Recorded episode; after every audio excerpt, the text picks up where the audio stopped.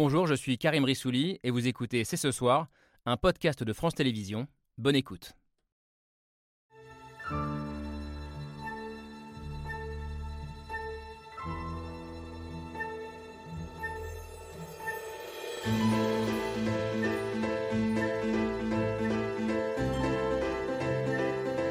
Bonsoir, bonsoir à toutes et à tous. Soyez les bienvenus sur le plateau de C'est ce soir. Impasse.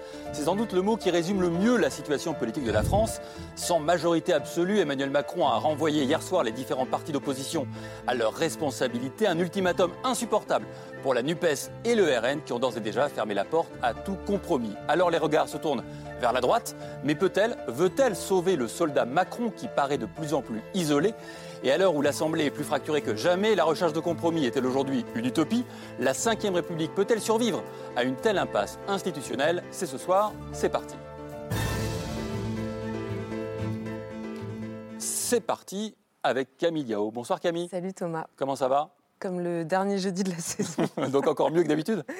Exactement. Et avec nous sur ce plateau, un homme qui connaît très bien le président de la République, Sylvain Faure. Bonsoir. Bonsoir. Vous avez été son conseiller euh, et sa plume au début de son premier quinquennat et au lendemain de sa réélection. Vous parliez d'une étrange victoire et vous disiez un quinquennat nouveau s'ouvre et il s'avance sur un champ de cendres.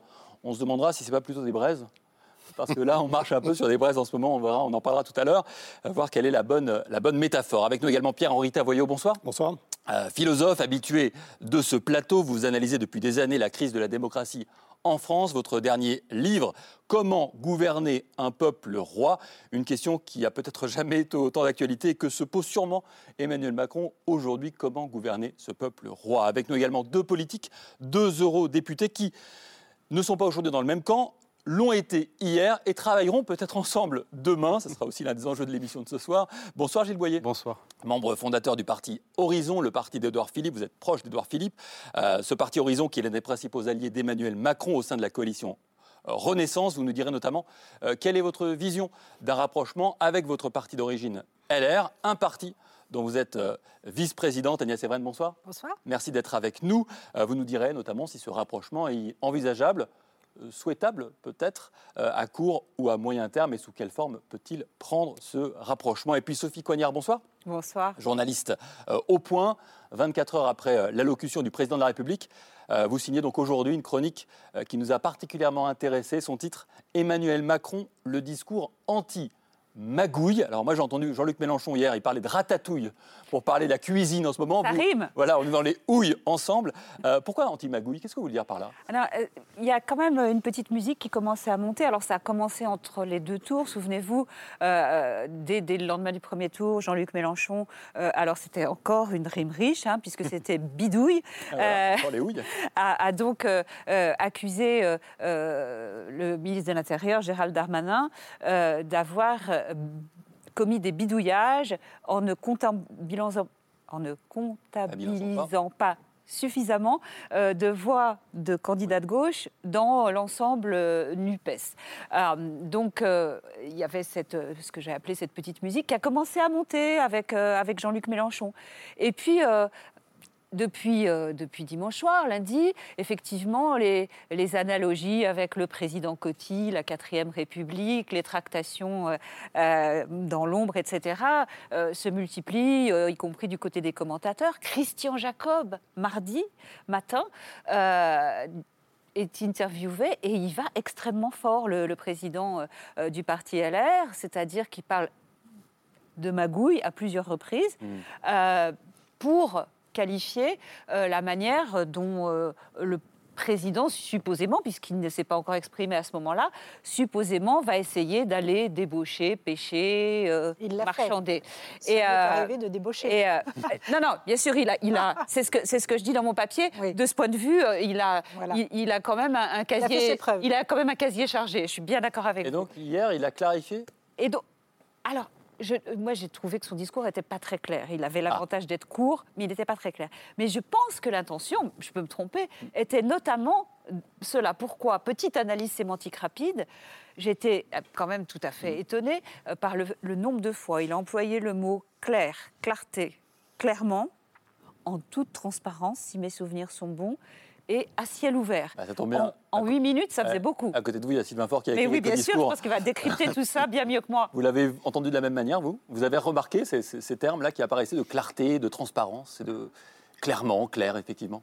ben, je ne suis pas là pour faire la psychanalyse du président, donc je ah, m'aventurerai pas, de la rhétorique, c'est de la psychanalyse. Sur la, sémantique comme ça, mais je crois que moi j'ai trouvé le, discours euh, en fait très institutionnel au, sens où il a redécoupé euh, les ordres de la République, l'exécutif, le législatif. Mm. Et c'est vrai qu'il y a eu une réaction un peu, disons, épidermique au fait qu'il rappelle le législatif, le pouvoir législatif, à, sa responsabilité. Mais au fond, euh, il faut savoir ce qu'on veut. Est-ce qu'on veut un pouvoir euh, exécutif qui a été tellement critiqué pour son emprise sur le législatif, et maintenant que le législatif, d'une certaine manière, retrouve une forme de marge de manœuvre et de liberté à l'égard de l'exécutif qui se met de lui-même en position d'attente et en position de, demande, euh, est-ce qu'il faut dire à nouveau que c'est une magouille ou que c'est à nouveau un calcul ou que c'est un coup et c'est politique? Moi, je trouve qu'il a été, euh, dans cette courte allocution, il a, il a refait le jardin à la française institutionnelle. Euh, et, j'ai trouvé ça, pour cette raison, intéressant. Ensuite, euh, le jardin à la française peut comporter un certain nombre de labyrinthes, comme vous le savez. Le jardin à la française ou jardin à l'anglaise, Agnès Evren? Plutôt jardin à l'anglaise, moi, je dirais. Euh, parce que c'est vrai qu'on a quand même le sentiment que c'est lui qui a provoqué cette situation absolument inédite, où il est vrai, c'est même banal de le dire, mais c'est la première fois sous la cinquième qu'on n'a pas un président qui, dans la foulée de sa, son élection, de sa réélection, n'a pas de majorité absolue. Et donc nous, à droite, en fait, il y a deux enjeux. Le premier enjeu, c'est d'abord de se dire, euh, que la démocratie, le propre de la démocratie, c'est d'abord et avant tout l'alternance. Et ce qu'on souhaite que l'après-Macron, en fait, s'organise autour de deux pôles. D'un côté, le progressisme et d'un autre, le nationalisme. C'est-à-dire, d'un côté, euh, Emmanuel Macron, face aux populistes, qu'ils soient de gauche ou de droite Eh bien, nous, on considère à droite qu'il est essentiel pour la démocratie que subsiste dans le paysage politique une droite républicaine pour que demain, eh bien, l'alternance, ce ne soit pas Marine Le Pen, mais que ce soit la droite. Nous, on, a, euh, on est héritier d'un parti gaulliste qui a donné cinq présidents à la France, qui a dominé cette euh, cinquième République et qui a même gouverné la France. Donc l'enjeu, le premier enjeu, c'est celui-ci, c'est de penser en termes d'alternance. Et le deuxième enjeu, évidemment, il faut que la droite soit au rendez-vous de l'histoire. Et que là, pour le coup, euh, c'est même une responsabilité démocratique, compte tenu de la situation, et de se dire qu'on a tout à réinventer en matière d'opposition.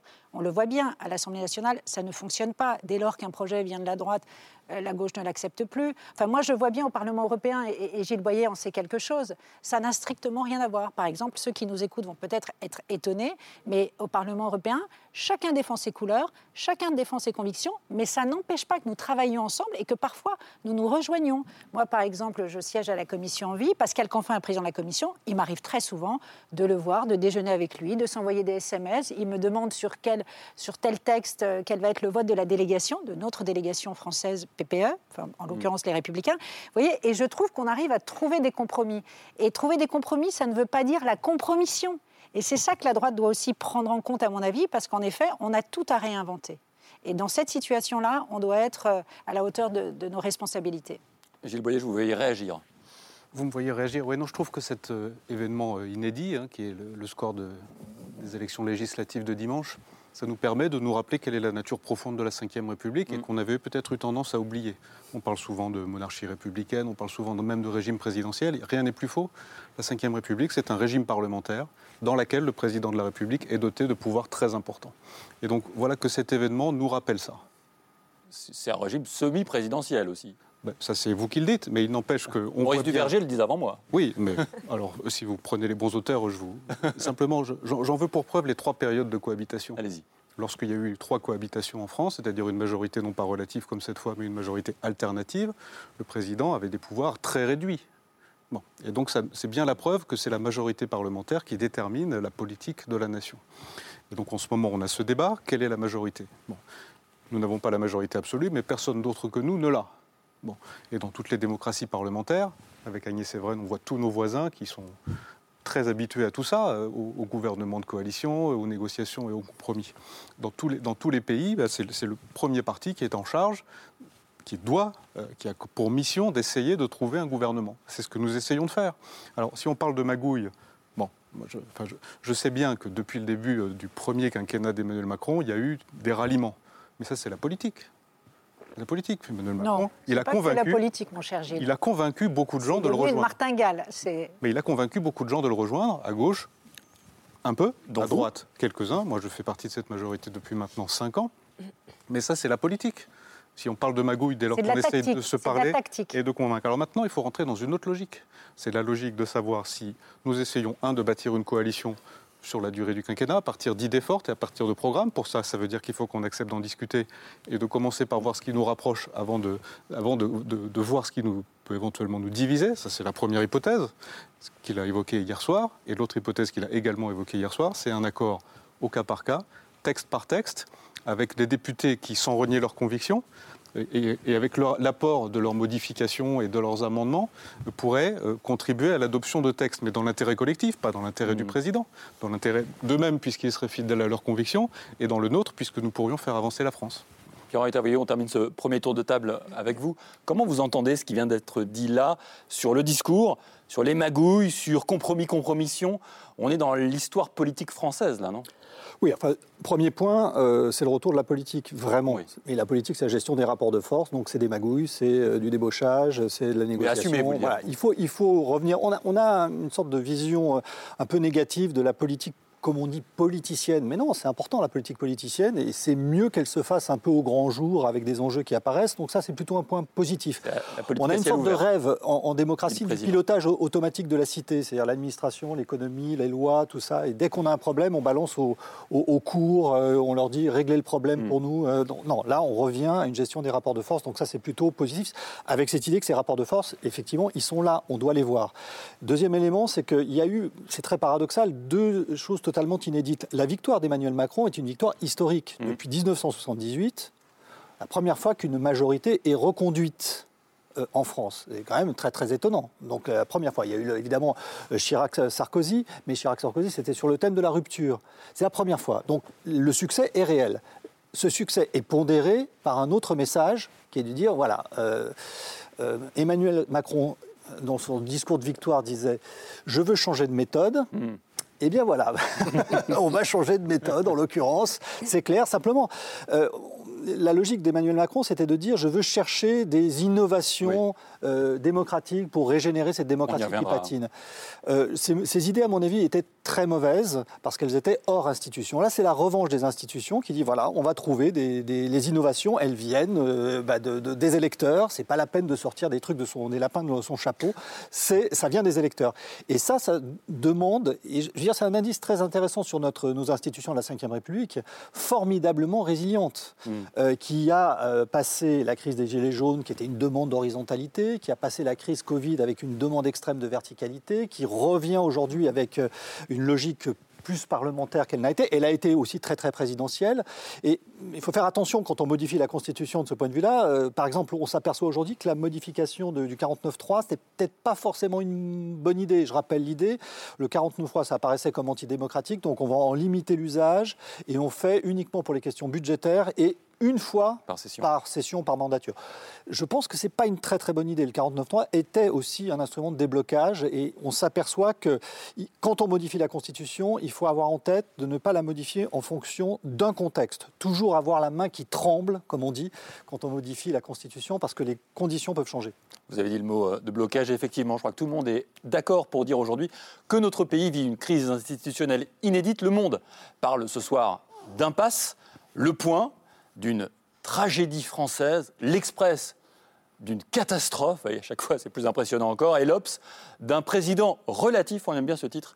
Euh, la Ve République serait-elle à bout de souffle? Le système peut-il trouver une solution alors qu'il apparaît être le problème lui-même? On en débat tous ensemble juste après le mail de Pierre Michel.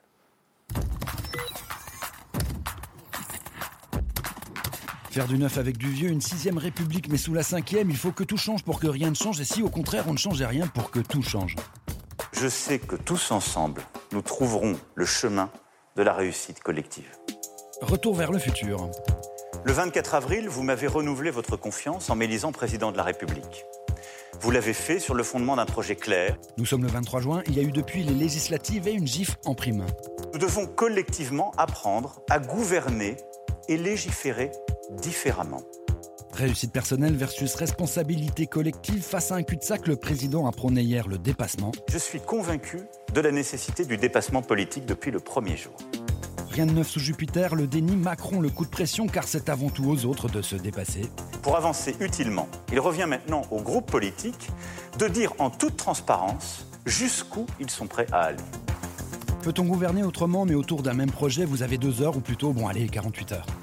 C'est pas j'attends vos copies au retour vendredi soir euh, sur euh, oui, non, sur tel axe du projet. C'est pas ça. Il y a ceux qui la jouent bons élèves. Parce que vous avez dit faites bien vos devoirs, puis vous me rendez la copie. Nous, on a le sens de la responsabilité. Même si concrètement, partout, la réponse, c'est un peu la même. J'aurais tellement aimé pouvoir vous répondre oui. On a regardé partout, c'est un grand nom. Ce que je ne comprends pas, c'est qu'il demande aux oppositions de venir à lui, alors que c'est lui qui a été battu dans les urnes dimanche dernier, et c'est Jupiter qui a été mis en minorité par le peuple français. Moins deux pour l'originalité, en même temps difficile de rendre une bonne copie, il y aurait comme une erreur dans l'énoncé. Il démarre son intervention en disant Vous m'avez renouvelé votre confiance sur le fondement d'un projet clair en me donnant une légitimité claire. Il y a trois phrases, trois mensonges. On ne sait pas d'où l'on part, où on va, mais surtout où l'on est. Je n'aurai qu'une boussole, que nous avancions au service de l'intérêt général. Il y a toujours un président au centre, mais un président de plus en plus isolé. Face à lui, non pas une, mais plusieurs oppositions. Il ne peut y avoir d'autre réalité que celle-ci. L'exécutif est faible, mais l'Assemblée nationale est forte. Situation inédite mais réflexe identique, une cinquième république qui ressemble à la quatrième mais avec des désirs de sixième. C'est pas une copie ça, c'est un brouillon. Alors, quand on regarde tout ça, on se dit que les réflexes, euh, Sylvain Faure, je me tourne vers vous, de la Ve République sont encore bien présents. Et ce n'est pas forcément des bons réflexes dans la situation actuelle. On entend Emmanuel Macron qui parle de sa légitimité acquise par le suffrage universel, l'onction du suffrage universel le 24 avril dernier sur son programme. On va y revenir avec Camille dans un instant. Mais on a aussi des oppositions qui considèrent qu'il n'y a de majorité qu'absolue. Sur ce plateau, on a entendu euh, des élus qui disaient Vous n'avez pas la majorité à des élus LREM ou Horizon euh, ou Renaissance, alors qu'ils ont la majorité, mais pas absolue. Est-ce que vous sentez aussi ça, que la Ve République peut être là à des mauvais réflexes et on a du mal à les dépasser aujourd'hui, alors que manifestement on sent qu'on doit les dépasser En fait, je ne crois pas. En fait, je crois que euh, tout ce que j'entends des opposants et des réactions négatives, je pense que tout ça, c'est du cache-misère institutionnel.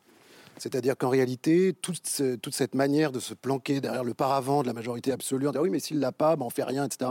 Je pense qu'en fait, la vérité, c'est euh, le président dit euh, on a un projet, moi j'ai eu un projet, euh, les candidats ont eu des projets, voyons, et Gilles l'a esquissé tout à l'heure, voyons quelles sont les idées auxquelles vous tenez, les idées sur lesquelles on peut se mettre d'accord, les choses qu'on laissera de côté, les choses qu'on fera, etc. Mais en vérité, c'est le retour en force des idées. C'est-à-dire que s'il n'y a pas d'idée dans cette histoire, c'est de quoi on va parler? On va parler de majorité absolue et on va continuer à faire des calculs. Mais si personne ne sort du bois en disant, en fait, voilà, euh, il y a un pays, la France, dont je suis euh, le, le député, enfin un des députés, et il y a des choses à faire pour ce pays. Et moi, je crois que les priorités, c'est ça, un, deux, trois. Si à un moment, personne ne prend la responsabilité de mettre le débat, non pas sur le terrain de la technique parlementaire, mais vraiment sur le terrain des idées, en disant, voilà, moi, ce à quoi je tiens, et voilà ce à quoi j'ai envie qu'on arrive pour le pays, eh ben, il ne se passera rien. Le problème, si vous voulez, je finirai là, c'est qu'on sort d'une campagne électorale où il n'y a pas une idée qui a émergé. Mmh. C'est ça la vérité. C'est que la vérité, c'est que les candidats sont arrivés dans la campagne sans aucune idée, les mains dans les poches, littéralement, qu'ils en sont sortis plus ou moins lessivés euh, par, euh, par la victoire d'Emmanuel Macron. Et je ne le dis pas de manière partisane, c'est la vérité. Je veux dire, enfin, c'était un peu, euh, un, peu, un peu rude comme coup. et finalement, maintenant, ils sont là, on leur dit, mais en fait, qu'est-ce que vous voulez pour le pays? Qu'est-ce que vous voulez? C'est ça que leur dit le président. Il ramasse pas les copies. Il leur dit dites-moi ce que vous voulez pour le pays et on va en discuter. Mais en fait, la vérité, c'est que personne ne sait. Que veut Je vous mets quiconque au défi aujourd'hui de me dire quelles sont les trois priorités des Républicains aujourd'hui? C'est quoi? Un, deux, trois. Dites-le. Après, peut-être qu'il est possible d'en discuter ou pas. C'est quoi les priorités de la NUPES? Déjà, entre eux, ils ne savent pas. Mais c'est quoi? Est-ce que demain ou après-demain ou la semaine prochaine? Sur le national, c'est plus clair. Sur, sur l'Assemblée nationale, ça va être assez clair. Mais encore quoi que, quoi que. Mais au fond, si on ne va pas sur ce terrain consistant à dire maintenant, on, oublie les histoires de, de, tambouille électorale et simplement on se, on se donne un agenda, il n'y aura pas d'agenda et ça va bloquer. Et juste pour finir, contrairement à ce que dit Jean-Luc Mélenchon, le risque pour l'Assemblée nationale, c'est pas qu'elle soit forte, c'est qu'elle soit nulle. C'est ça le risque aujourd'hui institutionnel. C'est pas d'avoir une assemblée forte qui tout d'un coup euh, dévore l'exécutif, c'est d'avoir une assemblée qui s'annule elle-même. Et ça, c'est un mauvais coup démocratique. Agnès Evren, on a parlé de la droite, allez-y. Oui, je voudrais d'abord vous rejoindre sur le fait que justement, à la limite, l'Assemblée, qui est quand même le cœur de la démocratie, doit revenir le lieu du débat. Moi, je crois dans le débat démocratique. Et je pense que pour le coup, c'est un mal pour un bien, parce que très souvent, on a dit ce Parlement croupion avec des députés qui ne servent à rien. Euh, il ne faut pas non plus que ce soit une cour d'école. Et que c'est l'occasion, pour le coup, de montrer l'importance justement des débats politiques qu'il va y avoir. Alors, Et c'est ça qui fait la noblesse de la politique, justement. Que chacun arrive avec ses idées Bah, et dise, idées. voilà. Euh, Alors Faure après, vous a quasiment mis au défi. hein. En gros, euh, c'est quoi les trois points du programme des Républicains Sous-entendu, oh, je fais du sous-texte de, de Sylvain Faure, il n'y a pas trois points Alors là où il n'a pas complètement tort, c'est-à-dire qu'il y a, Ah. mais on est totalement Vous êtes, incompris. vice-présidente des LR. On est complètement incompris de notre électorat. C'est la stricte vérité. Moi, j'ai sur les marchés des gens qui me disent, mais Madame Evren, dites-moi ce qu'incarnent aujourd'hui les Républicains. Qu'est-ce que vous dites aujourd'hui? Et c'est vrai que, pour le coup, ça prouve qu'on n'imprime plus. Vous voyez, j'ai la faiblesse de le reconnaître. Moi, je vais vous donner notre projet. Le projet, si j'en prends trois. Premièrement, et ça c'est essentiel pour nous, évidemment parce que c'est la priorité des priorités, c'est le pouvoir d'achat. On n'a pas la même vision avec En Marche, parce que nous considérons que ce gouvernement, par exemple, aujourd'hui, est dans une logique d'urgence et court-termiste avec des chèques à gogo qui alimentent l'inflation, qui font exploser la dette et le déficit. On est à 3 000 milliards de dettes. Nous, ce qu'on demande, c'est la revalorisation du travail et c'est là-dessus qu'on va batailler à l'Assemblée nationale, la revalorisation du travail avec l'augmentation des revenus euh, du travail par la baisse de la CSG, la conversion des RTT euh, en salaire par exemple, la revalorisation des petites pensions de retraite pour qu'aucune ne soit inférieure au SMIC. Ça, c'est le premier point. Il y a un deuxième point qui est absolument essentiel et qui est pour moi l'un des angles morts de ce quinquennat, c'est le régalien. Évidemment, sur les questions de sécurité, on considère que bah, c'est le talon d'Achille d'Emmanuel Macron. Donc on a, euh, nous, par exemple, la proposition de peine plancher pour tous ceux qui s'attaquent aux policiers ou aux gendarmes. Donc c'est un an minimum, euh, sans possibilité d'aménagement de peine. Voilà. Il y a un troisième sujet qui est pour nous la réduction de la dette, j'en passe, mais c'est un marqueur de droite, qui à mes yeux, est essentiel et qu'on veut porter, qui est même notre, notre incarnation, c'est un développement équilibré des territoires pour que chacun vive dignement là où il habite et qu'il ait le même accès aux services publics, qu'il s'agisse des conditions euh, de santé ou, ou d'école. Parce que là aussi, je trouve que, on l'a vu avec les Gilets jaunes, hein, ça a été une erreur quand même monumentale, la taxe carbone et les 80 km/h qui ont montré une forme de déconnexion vis-à-vis des territoires. Nous, on est le parti des territoires. Et donc ça, c'est pour nous très très important. Mais encore une fois, je l'avoue, et moi je suis la première à le dire dans les comités stratégiques et bureaux politiques, on n'imprime plus. Donc il va falloir que maintenant, intéressant parce que- on ait une feuille de route qui Pardon, soit... Juste, juste allez-y. 10 secondes, c'est très intéressant, merci beaucoup. Je pense que déjà, ça fait avancer le débat. Mais est-ce que vous croyez sincèrement que les trois points que vous venez d'énoncer sont des points qui, euh, si le président de la République était là, lui feraient dresser les cheveux sur la tête et qui dirait pas de ça chez moi Moi, mais sur la sécurité, il n'a rien, Mais- rien dit véritablement. Tournons-nous vers l'avenir. Mais Tournons-nous vers l'avenir. typiquement, typiquement sur ce que vous décrivez, les peines planchées pour les agressions de, de policiers. Il est vrai que les agressions de policiers, c'est intolérable, ça, ça- ça- ça- il y en a trop. euh, mais, Les 20 000 places de prison, enfin, je pourrais continuer. mais hein, typiquement quand- sur la peine planchée, Oui. qui, qui serait vraiment contre, en vrai Ah bah écoutez, c'est une bonne nouvelle. Si le président acceptait ça, nous on signe tout de suite le projet de loi où il accepte en effet mais d'avoir une politique pénale beaucoup plus ferme. Mais avec l'exécution de enfin, en 100% tout cas- des peines, cas- par exemple. Vous voyez, donc cas, si on s'entend là-dessus, moi je, assurer pense, que moi je, pense signe sincèrement, enfin, euh, euh, sous le contrôle de, de Gilles, qui est mieux placé que moi, mais je pense sincèrement qu'on n'est pas là sur des choses qui sont totalement clivantes. Bien sûr. Donc, euh, C'est un je sujet de dire, je pense que- préoccupation Je pense que, vous, seriez, vous une représentante de la France insoumise. L'histoire de la peine planchée, d'abord, vous ne serez pas venu à l'esprit. Mais euh, là, il y aurait du clivage. Vous voyez, sur ce genre de sujet très régalien, très sécuritaire. Là, on est dans de la politique pénale qui semble, d'une certaine manière, pas tomber sous le sens. Mais enfin, je veux dire, Oui, mais ça n'a pas été fait. Quand Non, mais même. que ça n'ait pas la été fait. Ça n'a pas ça été devrait non plus pendant la campagne, parce que ces Mais- sujets-là mais en revanche, en revanche, sur, sur, Sur le contrôle aussi point- des flux migratoires, j'en ai pas parlé parce qu'on m'a dit Mais c'est intéressant Sur parce ce que vous dites, par exemple, hier dans son allocution, le président de la République a dit que la, la- la dépense publique devait redevenir sous contrôle. Oui, mais enfin. Donc vous le dites Non, mais aussi. on a une situation où on même- sort d'une campagne électorale, c'est-à-dire que là, c'est vrai que euh, là, du point de vue du citoyen, le fait que ces sujets, le pouvoir d'achat a été un anesthésiant de la campagne électorale. Pouvoir d'achat qui peut être contre. Bien sûr. Donc ça a été une sorte de convergence. Oui, mais on a Or- fait des chèques à gogo. Non, oui, mais, mais quel, si ça quel- quel répond que à- soit, quel que soit, c'est le pouvoir d'achat était un, un anesthésiant parce que tout le monde est, est- est pour et tout le monde a des méthodes différentes. Donc ça annule la, la différence de vision du monde. Mm. Et le grand défaut de ce déficit de cette campagne, ça a été que sur ces sujets peut-être de détails, mais extrêmement symboliques, sur l'endettement, le désendettement, sur la sécurité, sur le contrôle du flux migratoire, ou plus exactement, je dirais, la mise en cohérence de notre politique migratoire, sur les questions éducatives, Franchement, il n'y a rien. C'est essentiel en plus. L'école, c'est relancer l'ascenseur social. On sort d'une campagne électorale où rien n'a été dit.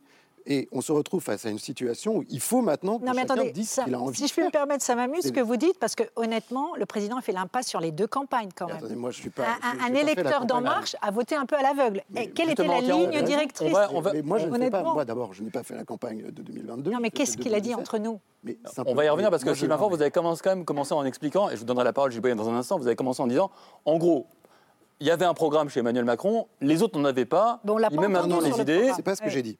Il a, il a dit j'ai un projet. Oui. Moi, ce que je vois, c'est que le projet dont il parle n'était pas absolument explicite pendant la campagne. Faut quand même Merci. c'est bien, chacun fait un petit pas. Évidemment, chacun prend son point, chacun prend sa perte. Ça me paraît juste le, point de départ de toute, de toute, de toute euh, entente. Euh, ensuite, du coup, mais enfin, on est quand même, on joue quand même à balle neuve là. Hmm. On, est, on est à un moment critique de la démocratie où ce qu'il faut maintenant, c'est mettre sur la table des idées et on les attend. C'est ça qu'on attend. je veux dire, et là, vous en avez listé, vous pouviez, j'imagine, en lister plus que trois de ça, mais sincèrement, moi, j'étais assez attentif aussi à la campagne, pas seulement d'Emmanuel Macron, mais des autres. là, je ne suis pas capable de vous dire, de mémoire, si les trois idées que vous avez mentionnées ont été tellement scandées par Valérie Pécresse pendant sa campagne. Gilles Boyer, ça. souvenir. Sur la réduction de la dette, elle a même dit. Il y a quand même eu un problème aussi. Ça a, été enfin, je prends le premier cas dont vous avez parlé, euh, ça a été euh, les reniements, les rognements, je ne sais pas comment le mm. dire, euh, d'un certain nombre de points qui au départ étaient des points forts des campagnes. Et, l'exemple, par exemple, du, du, de l'augmentation des salaires a été sur les 10% problématique. On l'a changé. Vous avez vu qu'on a. Mais oui, bah, il y a eu, il y, a, une, il y a une perte très très importante et, et, a nuit au message. Et, ça a beaucoup nuit au message. Je pense qu'il y a eu ça dans beaucoup, beaucoup, beaucoup de messages qui au départ étaient ce qu'on appelle bêtement, vous savez, les effets waouh, c'est-à-dire la mesure qui va faire qu'on va en parler, que ça va être repris dans les médias. Rien n'accrochait non plus dans cette campagne. C'est vrai, mais, mais, mais, mais, le fait que tout le monde ait fait un petit pas en arrière n'a pas contribué à grandir la, comment dirais-je le relief et la crédibilité des mesures. Et, et, on n'a pas le temps de, le faire ici, mais j'en aurais pour tout le monde de ce point de vue. C'est-à-dire, on vient de mentionner cela, mais quand Anne Hidalgo dit euh, je vais doubler le salaire des enseignants, totalement démago. C'était une démagogie qui a. Elle n'est pas là pour répondre. Il n'y a, pas de personne du PSI pour y répondre. Euh, je, vais aussi citer le cas d'Emmanuel Macron sur la retraite à 60 ans, qui au départ son marqueur très fort. 65 ans. Euh, 65 ans, pardon, excusez-moi. Et qui ensuite, oui, oui, voilà, euh, et qui ensuite quand même commence à faire des petits pas euh, en arrière entre les deux tours de la présidentielle. Donc je trouve que cette campagne, plus que toutes les précédentes, et encore une fois, j'ai cité quelques exemples, mais j'en aurai pour les autres aussi, a été marquée par euh, ce qui n'a pu passer, à mon avis, aux yeux des électeurs, que comme pour une absence de conviction très forte et de précision dans le message. Alors, on, dit, on, se posera la question tout à l'heure de savoir, parce qu'on entend beaucoup aujourd'hui que si la campagne présidentielle n'a pas purgé le débat politique et qu'aujourd'hui on est effectivement en train de payer ça. Mais Gilles Boyer, sur la question euh, de la retraite, par exemple, Comment vous entendez ça? Est-ce que c'est des reniements? Est-ce que c'est des idées qui ne sont pas des convictions? Est-ce que tout ça n'affaiblit pas aussi le discours politique du président de la République, qui du coup, lui, appelle pourtant les oppositions à agir? Je voudrais d'abord réagir à ce qui a été dit. Euh, pour en conclure que nous devons tous rentrer dans une nouvelle logique. C'est un événement inédit qui appelle une réaction inédite, une nouvelle logique. Dans ce que je vois dans des réactions des personnalités politiques à la déclaration du président, il n'y a que de la forme et pas de fond. Agnès pardon, vient d'esquisser les priorités des, des Républicains, vient d'esquisser une forme de réponse à l'adresse du président de la République. Moi, ça m'intéresse. Mmh. Ça m'intéresse. Mais il faut s'enlever de l'idée que réfléchir sur le fond, c'est venir au secours du président. Exactement. C'est pas la même chose. On est en train d'essayer de, bâtir une majorité d'idées. Et donc travaillons là-dessus. Il y a des choses avec lesquelles on trouvera un accord, un consensus, d'autres non. C'est ce que nous faisons au Parlement européen tous les jours. Et les textes que nous adoptons, ils sont jamais parfaits parce que ce sont des compromis. On n'a jamais 100% de ce qu'on veut. Et aucun projet présidentiel ou législatif ne s'appliquera à 100% puisque la majorité est relative. Bon.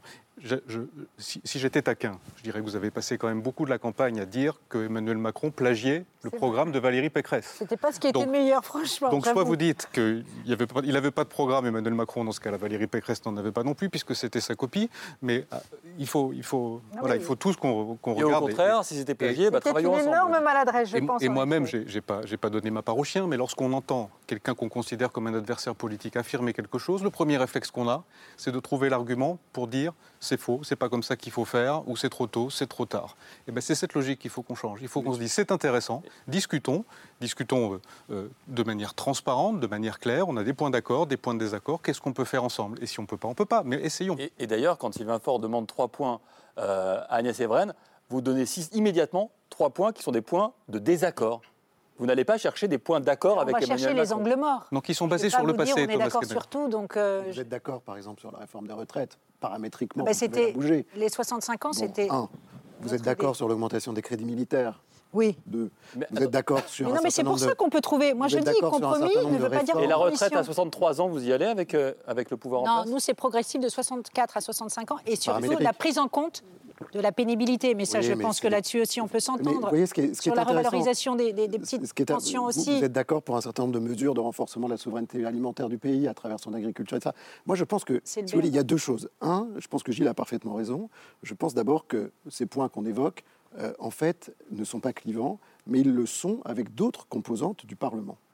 Donc ça donne en fait aujourd'hui aux Républicains un rôle important, Ah bah, on devient puisqu'ils se se Malgré notre 4,7% euh, à la présidentielle, on a subi Voilà. un accident Donc, industriel, il mais c'est trouve vrai qu'aujourd'hui, tous il les se regards trouve que les tournent. sujets, un certain nombre de sujets du programme d'Emmanuel Macron, qui peuvent en effet être la copie ou pas de celui de Valérie Pécresse, peuvent rapprocher une partie, euh, en tout cas la majorité des Républicains, ne la rapprochera pas de la partie plus à gauche de- du Parlement. Donc l'évidence, elle est là. Ensuite, les Républicains, pardon de le dire, et je ne le dis pas du tout euh, dans une intention polémique, ne sont pas en très grande forme.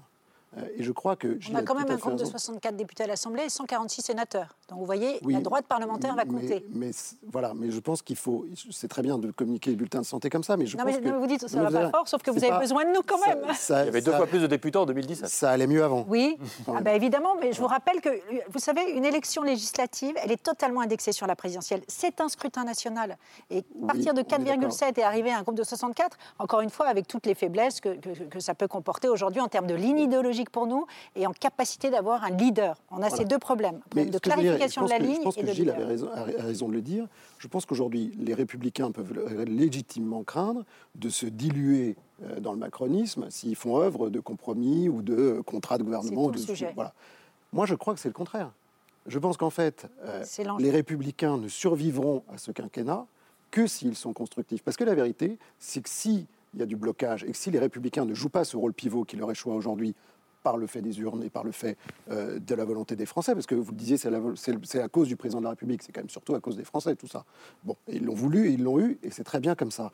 Mais si les républicains ne jouent pas ce rôle institutionnel qui leur revient, ce n'est pas eux qui en tireront le fruit, et vous le savez très bien, c'est vos voisins de droite qui, au Parlement, vont, eux, faire en sorte que ça ne fonctionne pas, parce que nous avons aujourd'hui au Parlement des blocs parlementaires qui n'ont qu'une envie, c'est que surtout ça ne marche pas et que, que l'intérêt du pays, l'intérêt général, comme dit le président, passe derrière, et qu'au fond, à la fin, si tout ça pouvait quand même un tout petit peu se fracasser euh, sur le mur euh, des, des conflits et de la conflictualisation, comme l'a théorisé Jean-Luc Mélenchon, eh ben, il y en a qui savent qu'ils tireront les marrons du feu, mais ça ne sera ni la majorité présidentielle, ni les républicains. C'est même Christian Jacob employé le terme de constructif. hein. On sera une opposition constructive. La seule chose, c'est que ces 64 députés, il faut aussi le rappeler, pour certains, ont battu les candidats du président, ont été élus en opposant. Hmm. Donc comment est-ce qu'ensuite, c'est même pas vis-à-vis de la ligne du parti, c'est vis-à-vis de leurs électeurs. C'est qu'est-ce qu'ils disent ensuite à leurs électeurs qui euh, ont voté pour un LR et qui se retrouvent le lendemain à aller voter. Vous voyez, donc ça, c'est la Vous première chose. Et la deuxième, c'est En vrai que partant du fond. En partant du Bah fond. oui, c'est ça. Certains craignent Parce qu'il y a- il y a une, il y a une il faut l'expliquer. Non, mais il y a une c'est que parce qu'on là, a pas- vous nous, on est dans la disputez, si culture d'un combat les- permanent à l'Assemblée nationale entre la Vous gauche, la disputez droite. sur les, sur les réponses, mais peut-être faudrait-il partir des problèmes. C'est-à-dire qu'il y a un moment donné, je ne suis pas sûr que le diagnostic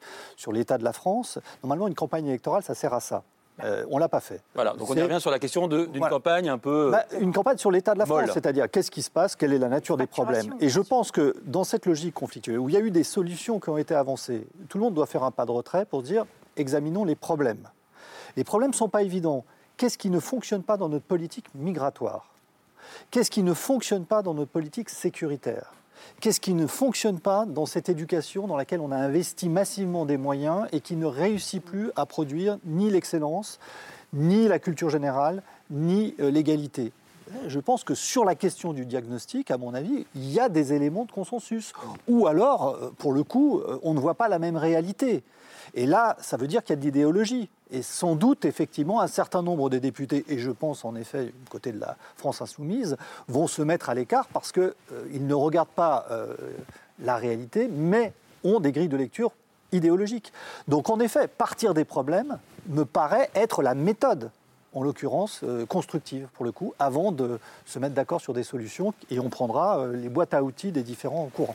Mais Camille, sur la question de la méthode, la méthode du président, elle peut aussi interroger quand même. Hein. Oui, tout à fait. Et on a entendu euh, tout à l'heure dans, le mail de Pierre Michel euh, euh, François Ruffin faire le reproche au président d'avoir réaffirmé hier avoir été élu sur un projet clair. Et, c'est vrai qu'il y a quelques semaines, si on revient quelques semaines en arrière, Emmanuel Macron, il n'avait pas tout à fait le même discours. Et je voulais vous faire entendre ce qu'il disait le soir du premier tour, donc le 10 avril dernier, au moment où il appelle tous les Français à voter pour lui au second tour. Certains le feront pour faire barrage à l'extrême droite. Et je suis pleinement conscient que cela ne vaudra pas soutien du projet que je porte, et je le respecte. Donc je suis pleinement conscient que cela ne vaudra pas soutien du projet que je porte. Quelques semaines plus tard, hier soir, Emmanuel Macron, il dit Vous m'avez renouvelé votre confiance sur le fondement d'un projet clair. Euh, Gilles Boyer, qu'est-ce qui s'est passé entre-temps? Elle sort d'où cette contradiction? Alors moi, je ne vois jamais le président de la République et je ne lui parle jamais. Donc Sylvain Faure sera sûrement mieux indiqué. Mais j'entends les deux déclarations et je constate, je constate qu'en effet, il s'est passé des choses entre-temps mm. qui nous obligent à réfléchir, à défaut de l'avoir fait volontairement. Voilà, moi c'est ça qui m'intéresse.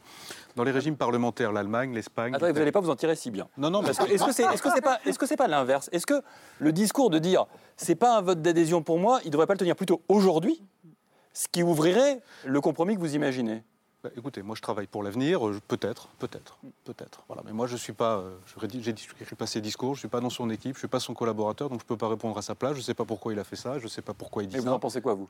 Non, non, mais je, trouve que cette discordance, elle est intéressante et elle prend une résonance oui. à la lumière des résultats de dimanche. Moi, ça m'intéresse. Mm. Bon, euh, mais tournons-nous vers le passé, c'est très bien. On se tourne vers l'avenir. Qu'est-ce qu'on fait? D'accord. Qu'est-ce qu'on fait? Euh, Je prenais l'exemple des régimes véritablement parlementaires. L'Espagne, l'Italie, l'Allemagne, on voit ça tous les jours, nous, au Parlement européen, les pays scandinaves. Enfin, c'est la grande majorité des pays européens. Régime purement parlementaire, élection législative, Premier ministre, émanation de la majorité, qui, applique qui constitue une coalition et qui applique euh, un programme législatif. La grande différence avec nous, c'est que eux, ils ont fait campagne les uns contre les autres, mais en sachant qu'ils devraient se mettre d'accord. Hmm. Vraiment, ça change tout. Parce que les lignes rouges des uns, on les évite, on formule les choses de manière prudente, euh, on ne crée pas de, disputes personnelles qui soient rédhibitoires pour la réconciliation. On se prépare à s'allier. Alors que nous, on s'est préparé, comme depuis 50 ans, on s'est préparé à se diviser parce que le gagnant prend tout. Hmm. Voilà. Et donc c'est une question d'état d'esprit. Comme c'est la première fois, ça fait drôle. Mais, mais on peut y arriver. Mais il faut qu'on se tourne vers l'avenir. Parce que si on commence à dire Macron n'a pas fait ceci, ou n'a pas fait ça, ou a mal fait ceci, eh ben on va rester tourné vers le passé. Et on, aura. essaie d'être complémentaire, mon cher. absolument, mais on va y arriver. Et on ne pourra pas transcender euh, le, poids du passé et rentrer dans ce qui peut revivifier profondément la Ve République, puisque c'est fait partie de nos sujets du soir. Oui, oui. Ça peut revivifier profondément la Ve République, ce qui se passe. C'est un peu contre-intuitif ce que vous nous dites, parce qu'on a plutôt l'impression que ce sont les failles de la Ve République qui nous sautent aux yeux et qu'elle ne semble pas absolument préparée à ce genre de situation. Pierre-Henri Tavoyot, qu'est-ce que vous en pensez? Non, je pense que c'est effectivement, encore une fois, la preuve de la, très grande flexibilité de la, la Ve République et que cette possibilité-là est, effective. C'est-à-dire qu'on peut effectivement, euh, on peut envisager. Les scénarios sont, simples. Euh, soit effectivement une logique de blocage qui me semble peu plausible malgré tout, parce que c'est quand même très difficile, euh, si on place de, comme citoyen, de se dire, voilà, il y a des gens qui ont fait campagne, c'est la campagne, c'est la conquête du pouvoir, et puis au moment où ils ont la possibilité, pas, pas d'avoir le pouvoir, mais d'avoir mmh. du pouvoir, ils disent, ah non, non, on fait rien. Je pense que ça, ça va pas durer très longtemps. Il y a un moment donné, il va falloir dire, bah, écoutez, on a la possibilité de faire bouger les lignes, il va falloir le faire. Donc je pense qu'il y a une logique, juste après la campagne, on serait en fin de mandat, ce serait peut-être différent. Mais au début d'un mandat, comme ça, après une campagne qui n'a pas eu lieu, il faut quand même exercer ses responsabilités. Donc je pense que l'argument de la responsabilité, ça, ça va, ça va. Ça, c'est la première possibilité. Euh, la deuxième possibilité, c'est, en effet, bon, ça marche pas, donc il y a une coalition qui se crée. On va dire les LR acceptent, mais c'est peut-être un gouvernement, pour le coup, qui change avec euh, des ministres, etc. si ça, ça marche pas non plus, bon, il y a encore la carte de la, peut-être pas tout de suite de la dissolution, mais le passage pour des grandes réformes au référendum. On peut balancer sur les retraites, sur euh, l'immigration, sur la sécurité, un référendum. Puis ça, ça marche pas encore, eh bien là, il y aura la dissolution. Donc il y a quand même pas mal de cartes euh, dans cette perspective, toutes cartes compatible avec la, Ve République. Même si le référendum ne créera pas forcément la concertation que vous espériez dans une Ve République. Oui, mais ça peut être un référendum, un référendum d'un type particulier, c'est-à-dire le référendum qui consiste à dire non pas voilà ce que je veux, soyez d'accord avec moi, mais voilà les possibles. Par exemple, sur la question des retraites, il y a trois scénarios. Je m'engage sur aucun, vous décidez. Hmm. Sophie Cognard, vous voulez réagir? Euh, oui, je, trouve que, enfin, je suis vraiment d'accord avec, euh, euh, avec ce qui a été dit sur la, comment dirais-je, le degré de flexibilité et de résilience de la Ve République. Enfin, ça fait quand même des années que, comme journaliste, je suis les évolutions des uns et des autres, notamment sur la question de la proportionnelle, qui est une question qui a beaucoup divisé.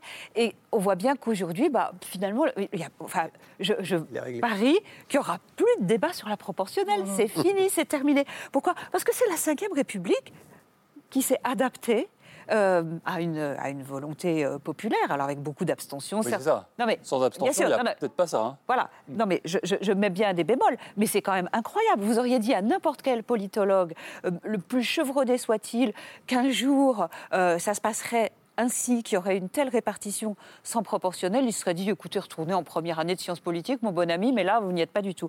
Donc, effectivement, il y a déjà euh, cette. Euh, comment dirais-je euh, Je crois qu'il faut qu'on prenne tous conscience, et, les citoyens avec, euh, avec les journalistes et les politiques, du fait que, euh, que ça, c'est une réalité tangible. Euh, L'élection sans proportionnel, les élections législatives sans proportionnel, ont accouché d'une assemblée comme on ne pensait pas qu'il pouvait, pouvait y en avoir.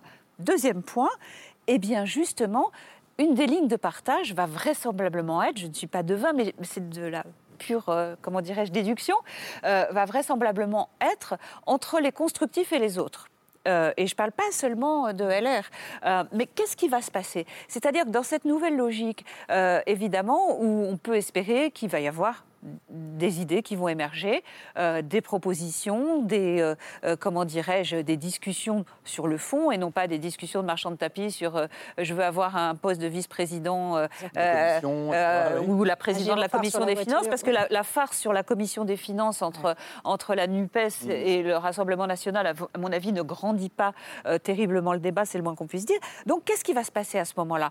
Il va se passer que les, ben, eh ben, il va y avoir des députés euh, qui vont effectivement, éventuellement, accepter de jouer le jeu. Ça ne veut pas dire devenir collabo, ça veut dire essayer de trouver des majorités d'idées. J'entends ce que vous dites, mais Agnès Evren, vous nous avez parlé tout à l'heure des électeurs, de vos électeurs, qui parfois avaient voté contre le candidat d'Emmanuel Macron. On est quand même dans cette Ve République avec, on peut le regretter, mais l'idée que travailler avec le président, c'est l'aider, c'est le sauver, même si vous n'aimiez pas l'expression Gilles Boyer. Comment vous allez faire si demain vous allez devoir vous présenter face à vos électeurs pour dire bah, on cherche des compromis avec le président. Tout le monde va vous dire vous êtes des collabos. Mais à situation inédite, réponse inédite. On voit bien que euh, là, encore une fois, je pense qu'on est à un moment historique. Vraiment, je le dis, et j'ai travaillé moi au Parlement, donc je connais parfaitement bien le fonctionnement législatif, et, et Gilles le sait très bien. Ne serait-ce que au sein même de l'hémicycle, quand on aura d'un côté 90 députés RN, d'un autre 150 NUPES, nous, on va être pris en sandwich, en fait, avec nos 64 députés. Et ça va être physiquement même très difficile, donc on ne sera pas audible. Hmm. C'est pour ça qu'on est en train de réfléchir, à expliquer aussi à notre électorat que oui, nous avons une responsabilité historique, parce qu'aujourd'hui, les défis sont tellement énormes qu'on doit répondre aussi à ces défis. Et qu'on doit sortir de cette logique d'un combat permanent à l'Assemblée nationale. Et essayer justement de réinventer, réinventer même l'opposition, mais c'est valable pour tout le monde, hein. c'est valable aussi pour euh, En Marche, pour la NUPES et pour les Républicains. Et donc, nous, on a décidé de ne pas être, si vous voulez, en, réactivité aux textes législatifs qui vont arriver devant nous, mais en anticipation. Donc, dès la semaine prochaine, Olivier Marlex, qui est le nouveau président du groupe, va expliquer que, voilà, sur tel sujet, ça peut être le régalien, ça peut être le réchauffement climatique, ça peut être les questions de pouvoir d'achat, les questions de, sécurité, comme je le disais. Voilà les cinq points sur lesquels nous serons absolument intransigeants. Pour essayer d'être audits vis-à-vis de notre, électorat, mais vous savez, notre électorat, ce qu'il demande, c'est qu'on soit constructif. Mais pourquoi vous commencez, pardon, par euh, dire, bah, on va donner les cinq points sur lesquels on sera absolument intransigeant Et pourquoi pas dire voici les cinq points sur lesquels éventuellement on pourrait euh, tendre la main. ça, va ensemble. C'est Honnêtement, spontanément ce qui. Moi, j'ai aucun mal à dire que dans le macronisme, il y a en même temps des choses qui nous vont et en même temps des choses qui ne nous vont pas. C'est le en même temps. C'est le en même temps. Mais c'est le en même temps. attendez, le propre de l'opposition aussi, c'est de faire en sorte qu'un président il soit challengé, il soit de temps en temps rappelé à l'ordre. Sinon, on n'est pas dans mm. l'opposition, vous voyez. Mm. Et il faut aussi rappeler à ceux qui nous écoutent que quand un député arrive à l'Assemblée nationale, il doit s'affilier à un groupe. Où il est dans la majorité, où il est dans l'opposition. Donc dès notre arrivée, on a dû dire est-ce qu'on est dans l'opposition ou non? Mais encore une fois, une opposition intelligente, s'il vous plaît. Moi, je le demande aux, députés qui vont siéger. Une opposition intelligente, constructive, sans doute vigilante, mais une opposition qui travaille, parce que c'est ça l'opposition. C'est aussi d'améliorer les textes. Est-ce que ça peut aller jusqu'à travailler, non pas avec le camp du président, mais avec d'autres forces politiques à l'Assemblée? Être constructif, c'est ça aussi, non? Oui, alors après, je sais honnêtement, bon, je suis pas présidente de parti encore, mais euh, travailler avec le Rassemblement national, honnêtement, c'est pas forcément. Euh, euh, après, mais même cette gauche, parce que la gauche aujourd'hui, elle est coupée en deux entre une gauche républicaine et une gauche qui a dérivé un peu plus gauche radicale vers le communautarisme, le racialisme. Voilà, donc il faut bien. La NUPES, en fait, c'est pas un tout non plus. Donc il y en a certains de la gauche républicaine avec laquelle, évidemment, nous travaillerons. Il n'y a personne de la NUPES pour répondre à ça. C'est des accusations assez lourdes, Camille. Oui, on évoquait tout à l'heure l'assez le, grand nombre de transfuges de, LR qui ont rejoint, parfois dès les premiers temps, parfois en cours de route, euh, le camp du président. Alors, notamment des, personnages clés du gouvernement, Bruno Le Maire, Gérald Darmanin. Euh, alors, c'est intéressant parce qu'on pourrait penser, euh, et on, le vérifie un peu sur ce plateau, que ça peut faciliter une certaine convergence en termes d'idées, mais on se rend compte que ça peut aussi compliquer les choses parfois. Et je voulais vous faire entendre les propos d'Edouard Philippe, donc lui-même ancien LR, ancien Premier ministre d'Emmanuel Macron, euh, qui était sur BFM TV mardi et qui était interrogé justement sur le rôle qu'il pourrait jouer dans un potentiel rapprochement entre son ancien camp LR et la majorité présidentielle. Je ne suis pas sûr, et quand je dis je ne suis pas sûr, je suis même certain que je ne suis pas le mieux placé. Pourquoi? Pour discuter ah avec des LR qui voient en moi quelqu'un qui euh, est un irritant. Comment vous comprenez ça irritant, euh, Agnès Evren Est-ce que ça veut dire que la confiance est complètement rompue? Alors, Ce sont des traîtres, dire le terme parce que moi je ne pense pas du tout et je n'emploierai jamais ce terme vis-à-vis d'Edouard Philippe, pour qui j'ai beaucoup de, de, respect, mais quand il dit irritant, c'est je suis passé pour un traître. C'est vrai qu'on a un peu la facilité euh, à droite de dire que tous ceux qui passent dans le camp de Macron sont des traîtres. Euh, et, donc, euh, et donc voilà, mais sans doute parce qu'on n'avait pas suffisamment d'un chef charismatique pour les retenir aussi. Vous voyez, moi je ne cherche pas de bouc émissaire. Voilà, s'il y en a qui sont partis, c'est que sans doute on n'était pas suffisamment fort. Gilles Boyer? Non, ça fait. moi, je comprends que quand on est quitté, il y a une blessure. Hmm. Moi, je comprends ça. Bon, moi, j'ai jamais tellement accepté l'idée de trahison parce que je trouve que les Républicains, par rapport au parti auquel j'ai adhéré, avec Agnès Evren, on était au RPR ensemble il y a 25 ans. Elle est beaucoup plus jeune que moi, mais on était ensemble il y a 25 ans au RPR, à l'UMP. Bon, on a, on a, évidemment beaucoup de points communs, on a une histoire commune. Bien sûr. Bon, mais moi, j'ai vu, vu les LR dériver. Euh, les LR, autrefois, stigmatisaient ceux qui, entre eux, étaient euh, tentés par la compromission avec l'extrême droite. Et maintenant, c'est ceux qui sont tentés par la compromission avec l'extrême centre qui sont stigmatisés. Et ça, ça, n'a fait que s'accentuer depuis cinq ans. Moi, c'est ça que j'ai fui. Ça n'empêche pas que sur certains sujets, euh, j'ai beaucoup d'affinités idéologiques avec beaucoup de personnes qui sont aujourd'hui au sein des LR. Vous voyez, ça ne, ça, ne, ça ne veut absolument rien dire. Et l'autre terme que je réfute, c'est le terme de famille politique. Alors ça, on l'entend maintenant toute la journée, famille politique. Mais non, Moi, je veux dire, on choisit ses amis, on ne choisit pas sa famille. Hein, c'est un vieux proverbe.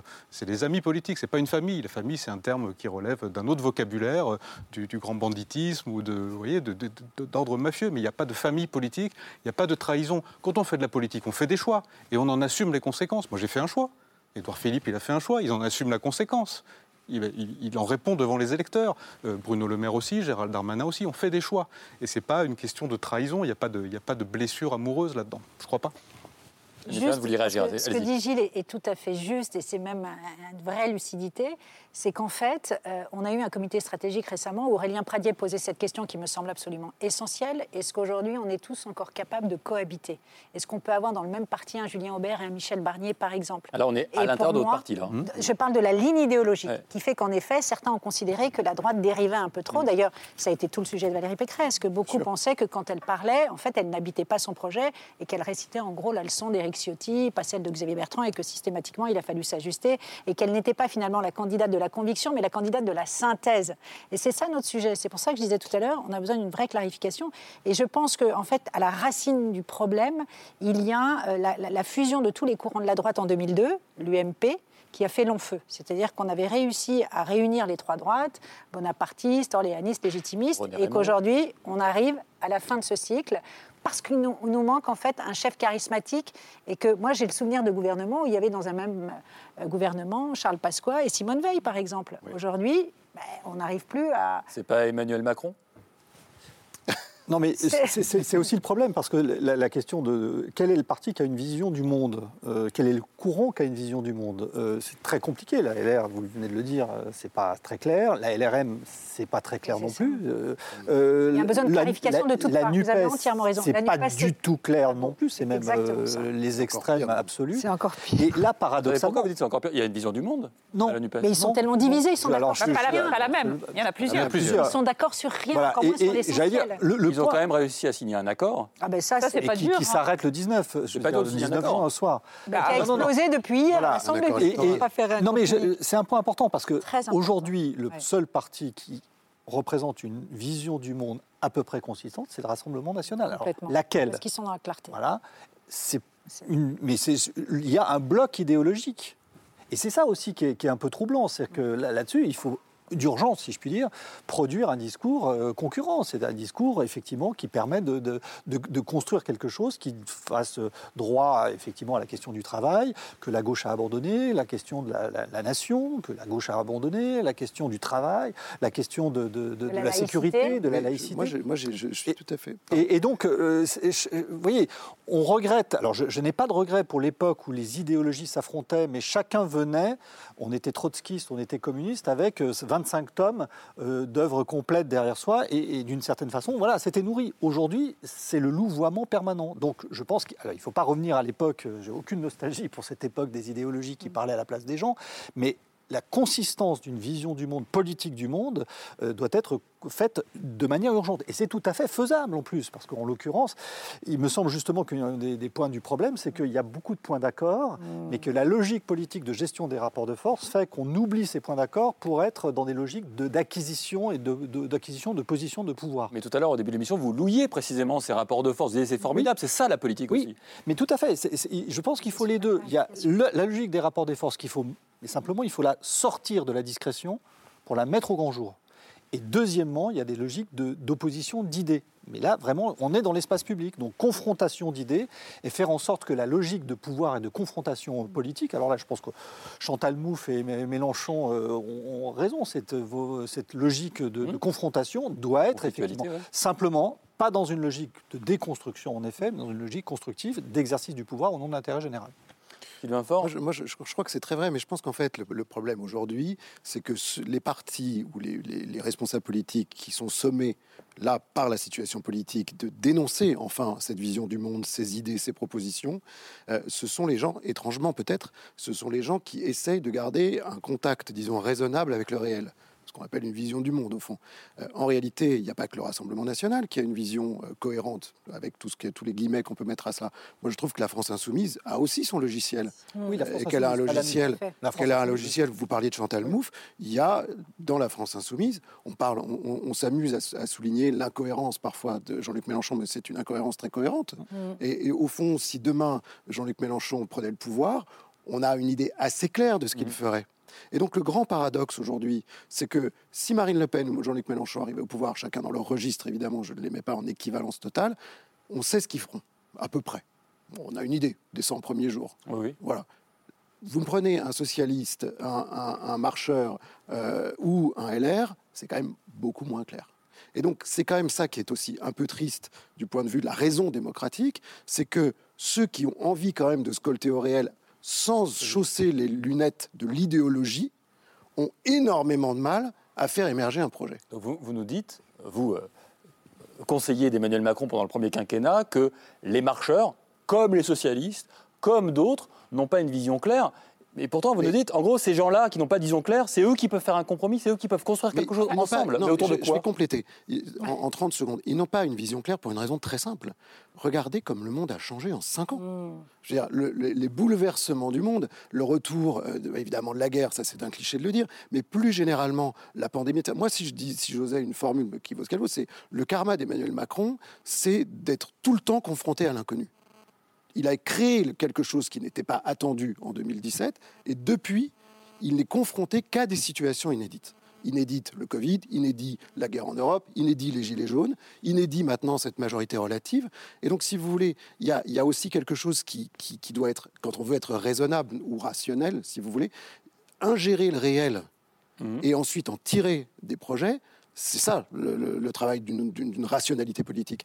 Quand le réel est totalement mouvant, totalement désorientant et déboussolant, et je ne suis pas le seul à dire qu'on vit dans un monde qui est quand même d'une complexité de plus en plus effarante, et que le logiciel change constamment, la mise à jour est un peu parfois complexe. Et donc, moi, je trouve que ce qui est méritoire et ce qui est euh, méritoire de la part des partis qui, justement, ou de ceux qui encore essayent de produire cette vision du monde, c'est qu'ils essayent de répondre aux défis du réel au lieu de dire bah, l'idéologie nous servira de recours. Et ça, je pense que c'est évidemment, on est dans cette période démocratique où il faut que quelque chose émerge pour mettre face à cette complexité du réel. C'est là que être constructif, c'est servir le pays, mais c'est servir la politique et la démocratie d'une manière générale. Parce que sinon, c'est l'idéologie. Et l'idéologie, ça n'est pas une manière, disons, euh, satisfaisante de faire vivre la démocratie. Alors, je voudrais- L'idéologie pardon, comme... euh, il y a une, Allez-y, Sophie juste- Cognard, et puis oui, une, petite, euh, euh, enfin, insiste dans, dans ce que vient de dire euh, Sylvain Faure. Moi, j'ai remarqué aussi que euh, les, les deux partis qui ont des Agnès Evren parlait d'incarnation. et- Enfin, on a, on a plus de chef. Incarnation. Ah ben, on n'a c'est- plus de chef. et. On a bien vu chez LR à quel point c'était une souffrance pour vous. Euh, mais les deux euh, formations qui ont une incarnation, bah, c'est est-ce un hasard? Le RN et LFI, Marine Le Pen et, euh, et Jean-Luc Mélenchon. Je mets, je mets, je mets On peut ajouter Emmanuel Macron. mais Emmanuel Macron, il est président de la République, donc Oui, c'est un tout petit peu différent. C'est un tout Bah petit oui. peu différent. Ce que je veux dire, c'est que sur euh, parlons, parlons Parlement. Ne, ne parlons plus. euh, voilà. Si on parle au Parlement, il y a, alors il n'est plus au Parlement, Jean-Luc Mélenchon, mais il y est encore un petit peu. Visiblement, il continue euh, Il a du mal à vouloir. Voilà, il a du mal à s'en aller. On va dire ça comme ça. Euh, et donc, euh, il y a deux incarnations fortes. Et je pense que c'est, enfin, c'est totalement lié à ce que disait Sy- Sylvain Faure, c'est-à-dire qu'à un moment, aujourd'hui, une personnalité euh, politique peut sur la durée s'affirmer. J'allais dire, c'est un peu, je- enfin, ça va paraître un peu désobligeant et ça ne l'est pas, mais avec ce que j'appellerais la grande force des idées simples. C'est-à-dire que face à la complexité du monde, j'ai un discours qui est euh, audible. euh, à la hache, un peu caricatural Émotionnel. et émotionnel, absolument, et qui n'est pas dans ce qu'on appelle le cercle de la raison. Et ce qui fait aujourd'hui la, Hmm. entre guillemets, carrière longue euh, d'un homme politique, est, je trouve, très corrélée à, à cette espèce de, de simplicité idéologique euh, qui, est, qui est proposée à la fois par, euh, euh, sur le papier, Ah, mais- par le Rassemblement national et, et- et par la France insoumise. à vous écouter les uns les autres, vous êtes plutôt d'accord sur ce sujet. En gros, pour en sortir de la crise aujourd'hui, il faut désidéologiser le Parlement, être sur du pragmatique, faire des coalitions. Est-ce que c'est pas un peu quand même la fin du politique Non, non, moi je. Pas ce qui a été dit. hein. Ça, ça m'intéresse beaucoup. Ce que Sylvain Faure a dit euh, me semble très juste. C'est-à-dire que la clarté est du côté des extrêmes. Mais pourquoi? Parce qu'on vit dans le monde merveilleux des idées, qui ne s'est jamais confronté à l'exercice du pouvoir aussi. Donc c'est merveilleux les idées. Moi, moi ça m'intéresse, évidemment. Mais dans l'embarras des partis dits de gouvernement, pourquoi il y a cet embarras? Ça vaut pour les socialistes, pour les républicains, et pour nous qui avons tous exercé le pouvoir ou qui l'exerçons c'est que quand on est confronté au réel, on sait bien que les idées ne suffisent pas. On sait bien qu'il y a l'acceptabilité sociale, il y a le choix du moment, euh, le choix des mots, euh, les priorités, euh, les, événements extérieurs qui viennent perturber le monde merveilleux des idées. On, on entend souvent cette phrase, moi je voudrais vivre en théorie parce qu'en théorie tout se passe bien. Mais il y a un peu de ça. Évidemment, quand on n'a jamais gouverné et que on a peut-être le secret espoir d'y parvenir, mais qu'on n'en est pas sûr, ben, on, peut, tout à fait vivre dans le monde merveilleux d'une idéologie pure et parfaite. Et donc c'est au parti du gouvernement de réinventer ça et de, de, de s'approprier cette contrainte qui va avec la chance formidable et l'opportunité formidable qu'ils ont parfois de gouverner le pays. Et, j'ajoute que tous les partis dits de gouvernement, Parti socialiste, euh, République en marche et assimilé, et euh, LR, sont aussi des grands brûlés du réel. Je veux dire, euh, Nicolas Sarkozy s'est mm. fracassé sur la crise financière mondiale, François Hollande a connu le terrorisme à son sommet, Macron a connu ce que j'ai décrit. Et donc, en effet, ces, trois partis qui, à un moment, avaient... ou ces trois aucun des trois n'a démérité. Mm. Mais absolument. Voilà, et en fait, ils ont tenu la digue. Ils ont tenu la digue. Mais évidemment que ça, ça les a ébranlés, évidemment que ça a posé des questions, Évidemment que la crise financière internationale, pour un président issu de la droite, c'est très questionnant parce que ça remet en question énormément de, fondamentaux d'une certaine pensée, de la mondialisation, de la finance, de, etc., etc. Évidemment que pour un président de gauche comme euh, euh, François Hollande, le terrorisme islamiste, ça remet en cause d'une certaine façon d'une vision du vivre ensemble, de l'harmonie sociale, etc., qu'il portait avant. Ça déniaise d'une certaine façon. Et évidemment, pour Emmanuel Macron, qui était là pour l'émancipation, pour euh, l'affranchissement de l'assignation à résidence, se prendre les gilets jaunes, euh, évidemment, c'est une expérience assez, euh, comment dire, pionnière. Donc, si vous voulez, tout ça, ça n'existe que parce que vous arrivez avec un corpus qui se fracasse contre le réel. Et ce que vous faites, c'est que vous essayez de le réadapter, de le réinventer. Là où l'idéologie, euh, dans, dans sa cohérence incohérente, va vous fournir des recettes toutes faites, toutes simples, dont on pense qu'elles vont marcher, bien sûr qu'elles ne vont pas marcher. Mais au-delà de ça, non seulement elles ne vont pas marcher, mais elles vont faire du mal plus que du bien. Et ça, c'est les leçons de l'histoire. Et donc, il ne s'agit pas d'être ultra pragmatique en disant on se débarrasse de tout fardeau intellectuel, c'est de faire fonctionner son intelligence et sa raison au service du réel. N'est pas, ce n'est pas de la réelle politique, ce n'est pas du cynisme, ce n'est pas l'abandon du politique, c'est au fond se dire la politique, c'est traiter le réel. Sinon, c'est en effet, comme le dit Gilles, c'est le merveilleux monde de la théorie. Est-ce que c'est pas un peu dangereux, Pierre Voyot, et on finira avec ça, de rejeter des dizaines de millions d'électeurs dans le, cas du, dans, le, dans le cadre du déraisonnable et de s'arroger le camp de la raison et considérer, c'est le mot que vous avez employé, raison, que les autres ne sont pas raisonnables? Oui, ça c'est, je pense, dangereux, mais c'est là où il faut que le discours soit pas un discours de mépris, il ne soit, doit pas un discours de simplification, mais un discours de clarification de la complexité. Alors je le dis là en théorie, c'est facile à dire, hein, c'est même, je suis philosophe. Donc... Ah, mais non, mais, mais, c'est ça le, but, c'est que euh, voilà, chacun comprend qu'une décision politique, c'est pas une décision entre le bien et le mal, mais entre le mal et le pire. Voilà. on prend tous des décisions. On sait bien que s'il y avait euh, la bonne, le bon choix, il n'y aurait pas besoin de décider ça s'imposerait. Donc ça, c'est à la portée de n'importe qui. Euh, la politique, c'est le lieu du tragique, euh, c'est pas le lieu du miracle. Euh, la politique, c'est le lieu de la confrontation en effet au réel. Mais pour ça, il faut, petit, un point désaccord, peut-être plus d'idées, encore plus d'idées. Et en effet, moins d'idéologie. Parce que l'idéologie, c'est quoi? C'est de dire le réel ne me plaît pas, je le change. Mais je le change, voilà. Euh, j'applique ma grille de lecture sur le réel. L'idée, c'est de comprendre ce réel et effectivement d'essayer d'agir sans vouloir le transformer radicalement. J'ajoute un point dans la question que vous avez posée, Thomas. Dire que prenez la raison, c'est mettre à l'écart ceux qui ont choisi l'irrationnel, c'est exactement le contraire. En réalité, évidemment qu'il y a toujours une part d'irrationnel dans les choix politiques, mais en vérité, dans les partis dont nous parlons, les partis extrêmes, eux, pour le coup, comme vient de le dire Pierre-Henri, il y a un choix délibéré de faire, de désigner le bien et de désigner le mal. Dans une politique de la raison où en fait on essaie de coller au réel ou de trouver des solutions par rapport au réel, il y a, la volonté d'inclure dans cette réflexion et dans, l'intérêt général, c'est-à-dire que vous pouvez être électeur LFI, électeur RN, on ne va pas vous laisser sur le chemin parce que nous, on détient la raison, sur le bord du chemin parce que nous, on détient la raison. L'idée, c'est de trouver des solutions qui vaillent pour tous. Là où, en fait, par exemple, si on prend le Rassemblement national, je ne suis pas sûr que les solutions du Rassemblement national soient faites pour convenir à tout le monde. De la même manière que quand j'écoute euh, Jean-Luc Mélenchon, je ne suis pas sûr que ce qu'il propose, il y a toujours, dans ces extrêmes, il y a toujours une dimension punitive. C'est-à-dire, vous n'êtes pas de la bonne couleur d'un côté ou vous n'êtes pas de la bonne classe sociale de l'autre, on va vous punir. Et on va le faire pour faire plaisir à ceux qui nous ont choisis. Dans le cercle de la raison, pour l'expression que je déteste, mais en tout cas dans une manière rationnelle de faire de la politique, on ne se pose pas ces questions-là. On se pose la question de l'intérêt général et donc d'embarquer la totalité. Donc, il ne faut pas confondre ceux qui essayent de faire de la politique rationnelle, ça n'est pas eux qui excluent une partie de la population. C'est ceux qui choisissent la radicalité qui excluent les autres. C'est ça la vérité en fait. Donc moi je ne suis pas du tout d'accord. La, vision rationnelle de la politique, ce qui va essayer d'être construit maintenant par des accords, par etc., avec euh, ce qui reste de socialistes, avec les LR ou avec euh, la majorité présidentielle, c'est quelque chose qui est pour tous les Français. Oui, mais enfin, le réel, c'est quand même qu'il y a la moitié des électeurs qui s'abstiennent et, que, et que dans la moitié qui vote, il y en a la moitié qui, qui, qui, n'achètent pas cette, cette collaboration avec le réel. C'est le mot de la fin, sujet politique. Moi, juste très rapidement, parce que ce que vous dites est très très intéressant, mais quand le président de la République est sur le tarmac et qu'il dit la République c'est moi, on a mm. l'impression que c'est lui qui est l'incarnation de cette polarisation entre d'un côté le camp de la raison et le camp de la déraison. C'est vous n'avez pas le choix, c'est moi ou le chaos. Mm-hmm. Et c'est vrai que euh, ça avait été déjà fait en 2019, quand on était euh, candidat aux européennes, j'ai plein d'amis qui m'ont dit écoute, Agnès, cette fois-ci, ah non, je, vote directement Macron, j'ai trop trop peur du chaos. Parce qu'il avait employé cette formule avec un clip qui était extrêmement euh, pessimiste en voyant arriver tous les populistes au pouvoir.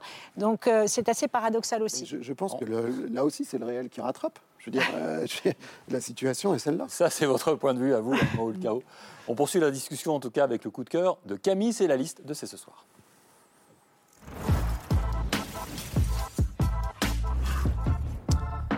Votre coup de cœur, Camille, ce soir, une bande dessinée pour tout comprendre du travail des députés. Oui, euh, parce que tout le monde ne comprend pas forcément très bien comment ça se passe à l'Assemblée nationale et je pense qu'on va en avoir besoin euh, dans, les, dans les mois euh, et les années à venir, en tout cas pour la prochaine mandature. C'est une BD qui s'appelle Palais Bourbon.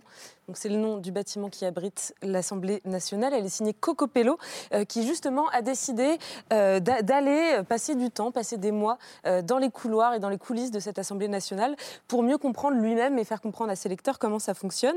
Alors il se pose des questions toutes simples au départ. Pourquoi est-ce que l'hémicycle est quasiment vide euh, lors de certaines séances Pourquoi est-ce qu'au contraire, lors des traditionnelles questions au gouvernement du mardi après-midi, euh, ça tourne assez souvent à la foire d'empoigne? Donc il se balade dans les couloirs de l'Assemblée, des bureaux des députés jusqu'à la buvette, on passe même par la salle de sport, et il suit un certain nombre de députés, de, députés, pardon, euh, de tous les bords politiques.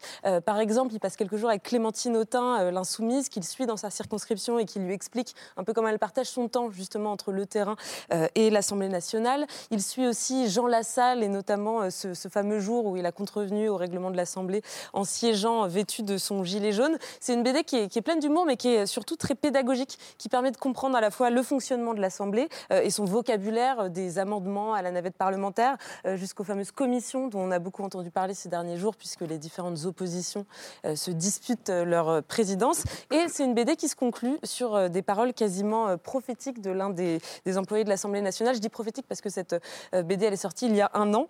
Il dit donc, tu sais, cette maison, elle a plus de deux siècles, c'est difficile de bouger ses traditions, elle s'adapte tant bien que mal aux différentes époques. Est-ce qu'elle sera à la hauteur des enjeux de l'avenir? Personne ne le sait. Eh bien, on devrait euh, le, voir dans la, dans la mandature à venir. C'est donc signé Coco Pello et ça s'appelle Palais Bourbon, chez Dargo. Merci Camille, merci à toutes et à tous pour avoir participé à cette émission. Sylvain Faure, merci d'avoir était avec nous. Gilles Boyer, merci également. Agnès Evren, je vous remercie également. Sophie Coignard, on vous lit et on vous lira à nouveau dans le point. Pierre-Henri Tavoyot, votre livre Comment gouverner un peuple roi en poche, en poche aujourd'hui aux éditions Odile Jacob. C'est la dernière de la saison de C'est ce soir. Un grand merci aux équipes de Michel Field à France Télévisions. Merci aux équipes techniques, merci à la production, merci à la programmation, merci à la rédaction, merci à Camille beaucoup pour cette saison. Passez à tous un très bel été. C'est ce soir, revient, notez-le, le 5 septembre pour une nouvelle saison de débat apaisé, mais on l'espère intelligent. Bonne nuit à tous.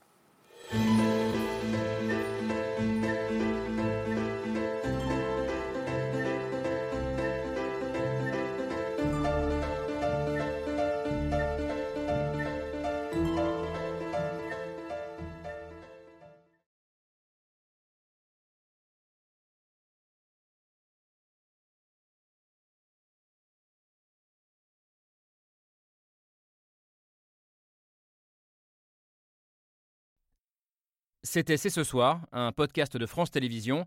S'il vous a plu, n'hésitez pas à vous abonner. Vous pouvez également retrouver les replays de l'émission en vidéo sur France.tv.